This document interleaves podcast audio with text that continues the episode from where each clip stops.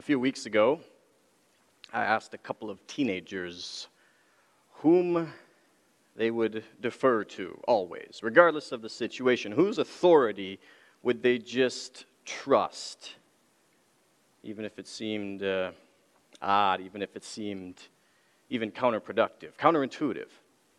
And I asked a young man and I asked a young woman. The young man said his, his mother, the young woman said her father. Maybe that's kind of interesting.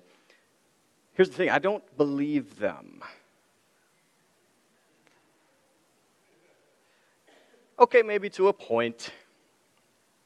Maybe there's a big decision coming up, and, and a teenager would, would go to his or her parents for advice, and maybe even put a lot of weight on that, more perhaps than what he or she had been thinking on his or her own. But there's a line somewhere. And maybe we have to use the absurd to illustrate it, but so be it. So let's, let's say that a, a mother or a father of a teenager says, well, really the best way to get schools to notice you in your junior and senior years, colleges to notice you, is uh, a lot of truancy, and you got to have really bad grades, and you, you, you want to you wanna get at least one DUI or larceny or possession charge on your record by the time you graduate. That's how you're going to get into a good school. Well, of course, the teenager's not going to listen to that. And if the teenager does end up doing those things, it won't be because they actually believed it was going to get into a, a good school. The parents aren't going to say that Hopefully, your parents never said that. If you have children, you're not going to say that to your parents. That's not the point, though. The point is, if that would have been the advice, would it have been followed? The answer is no, which means we have a lack of absolute trust. And frankly, that's a good thing when we're dealing with fallible human beings who can and do err. We don't have absolute trust. But Listen to how Jesus prayed from Luke 22 39 through 46. Jesus went out as usual to the Mount of Olives, and his disciples followed him. On reaching the place, he said to them, Pray that you will not fall into temptation. He withdrew about a stone's throw beyond them, knelt down, and prayed Father, if you are willing, take this cup from me. Yet not my will, but yours be done. An angel from heaven appeared to him and strengthened him. And being in anguish, he prayed more earnestly, and his sweat was like drops of blood falling to the ground. When he rose from prayer and went back to the disciples, he found them asleep, exhausted from sorrow. Why are you sleeping? He asked them. Get up and pray so that you will not fall into temptation. So, just a few verses in there, but Jesus instructs his disciples to pray twice in almost identical ways, but there's one little difference, one word difference in English that reflects a, a different nuance. So, verse 40, uh, 40 said, Pray that you will not fall into temptation.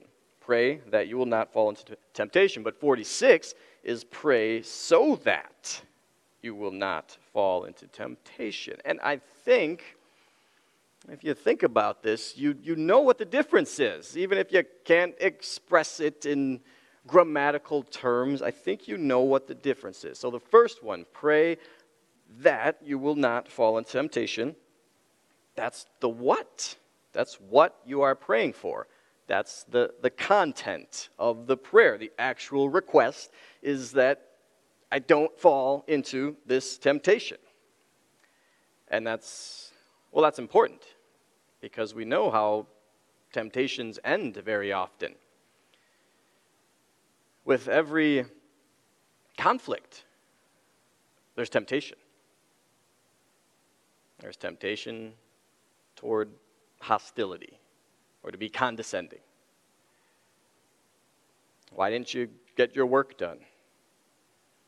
Why didn't I get my work done? Because I've been busy picking up your slack. That's why I didn't get my work done.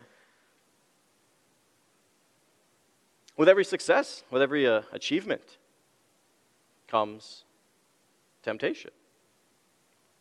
The temptation is to make it about you. So it's not about delivering a quality product, quality service. It's not about let's get the world to notice what the Creator's creatures can do, can accomplish. It, it just becomes about you.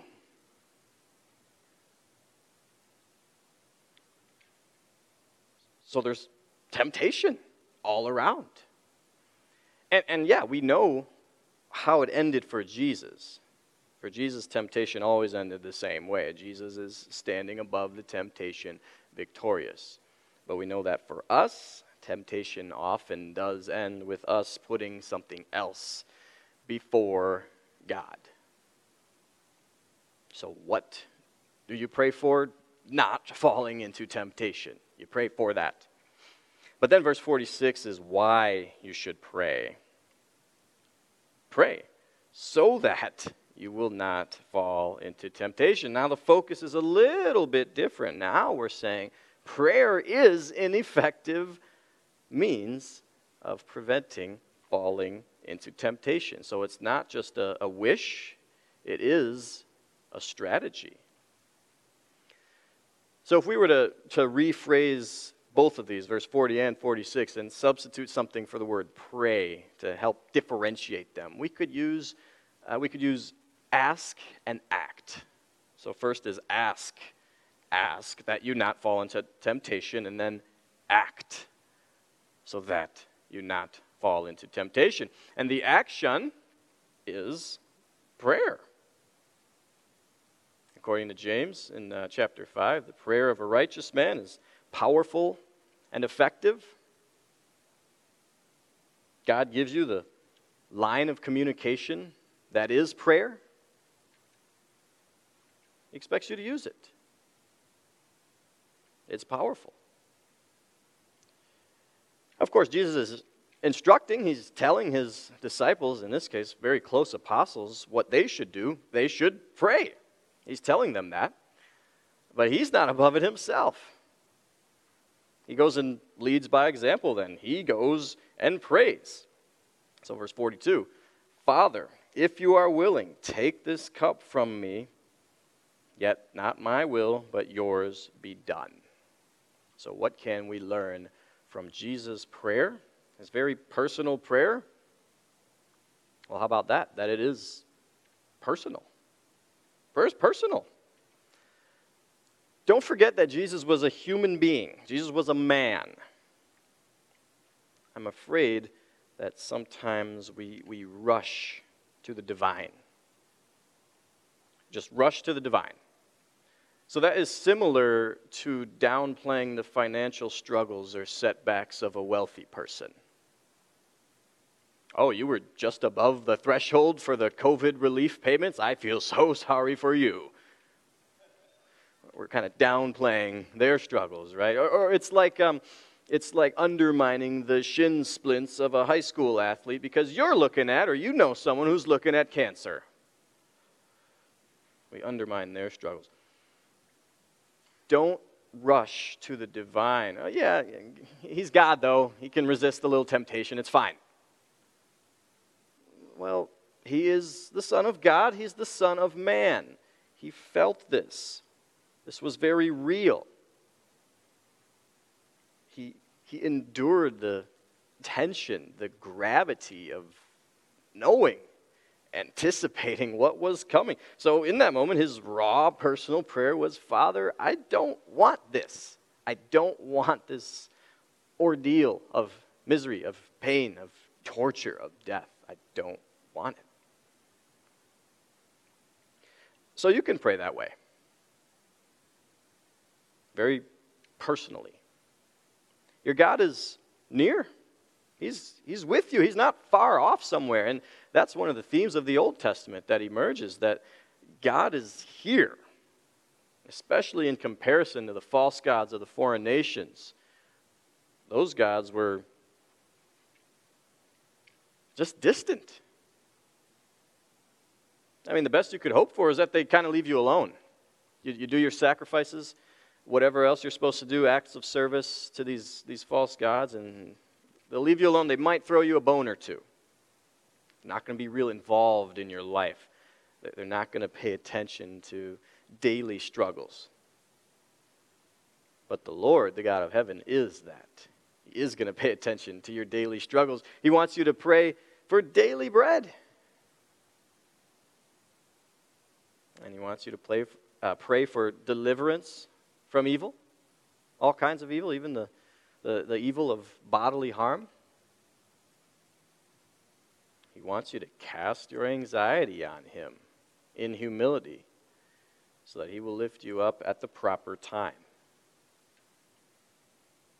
So, whatever's on your mind, it's not too great, it's not too small for our God. Prayer is personal.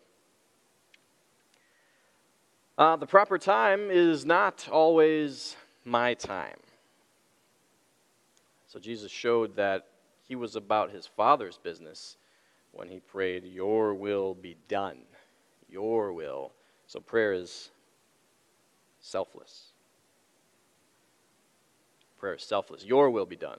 Prayer is selfless, is it? I mean, how many of our prayers start with, Lord, give me, Lord, just let me, Lord, help me? Yeah. Yeah, but Pastor, you just said that God wants to hear the very personal desires of our hearts, that we should pray that way. Yes, yes, indeed. But do you then do what Jesus did? Say what Jesus did, your will be done. Well, I know you say it, it's in the Lord's Prayer, but when you get to that part, do you mean it? Your will be done. Well, Jesus did. He was all about his Father's business. His primary focus was always that his Father's will be done. So they said it, the teenagers said it, but I don't believe them. I believe it with Jesus. He really was going to defer to his Father's authority and will and plan no matter what it was going to be. He was going to do that. That's different for humans. We struggle to get past trust but verify. Uh, I think Reagan popularized that phrase originally, a Russian proverb. But trust but verify. That's, that's the human mentality. Trust but verify, which really is just a euphemism for don't trust fully. Just, just don't. Uh, we can see this in children. Children get to a point pretty early in life where they trust but verify. They don't have absolute obedience. They know deep down the veggies are going to make them big or strong later, or if they don't know that, they know they're going to be in trouble if they don't eat them. So there's some level of connection that drives the obedience. There's some level of, okay, I, I get this, so that's why I'm going to do it. It's not just, you said it, I'm doing it. That is very hard for humans, that absolute trust without verifying. But that was Jesus' level of trust. And yet his mission was what was his mission? His mission was to spring his own trap, uh, do nothing while wicked men told lies about him in court, and planned and executed his murder, really, and um, proclaimed as a state sanctioned execution, but murder. So, in that moment, his prayer was Father, I would very much like not to do this, but only if we're still going to accomplish the salvation of mankind. So, that's selfless. That's selfless. So, try it.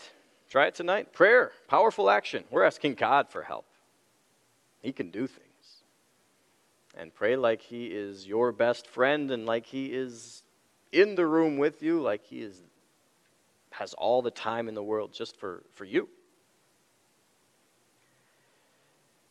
But pray selflessly. Your will be done.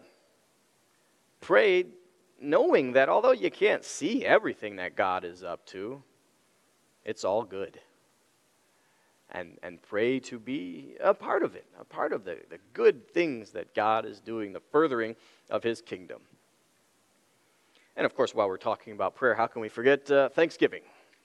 Thanksgiving.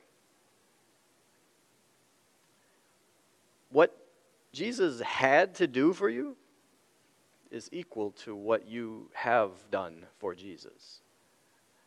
It's, it's nothing, it's zero. But yet, he went through the great anguish, the weight of the world's sin for you. So ponder that as you're praying tonight and on subsequent days. And we're going to do that. We're going to pray right now, and we'll, uh, after our prayer, we'll conclude with uh, the evening prayer that Martin Luther wrote hundreds and hundreds of years ago.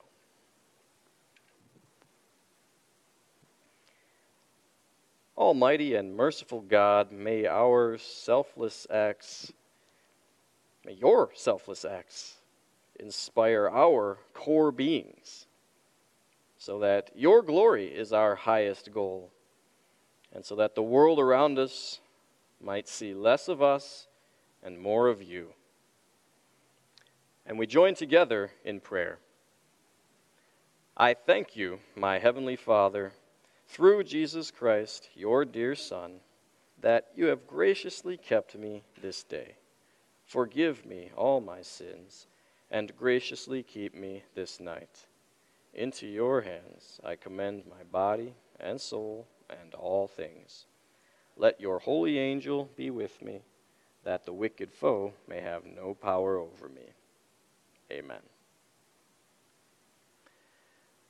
May the love of the Lord Jesus draw us to himself. May the power of the Lord Jesus make us strong to do his will.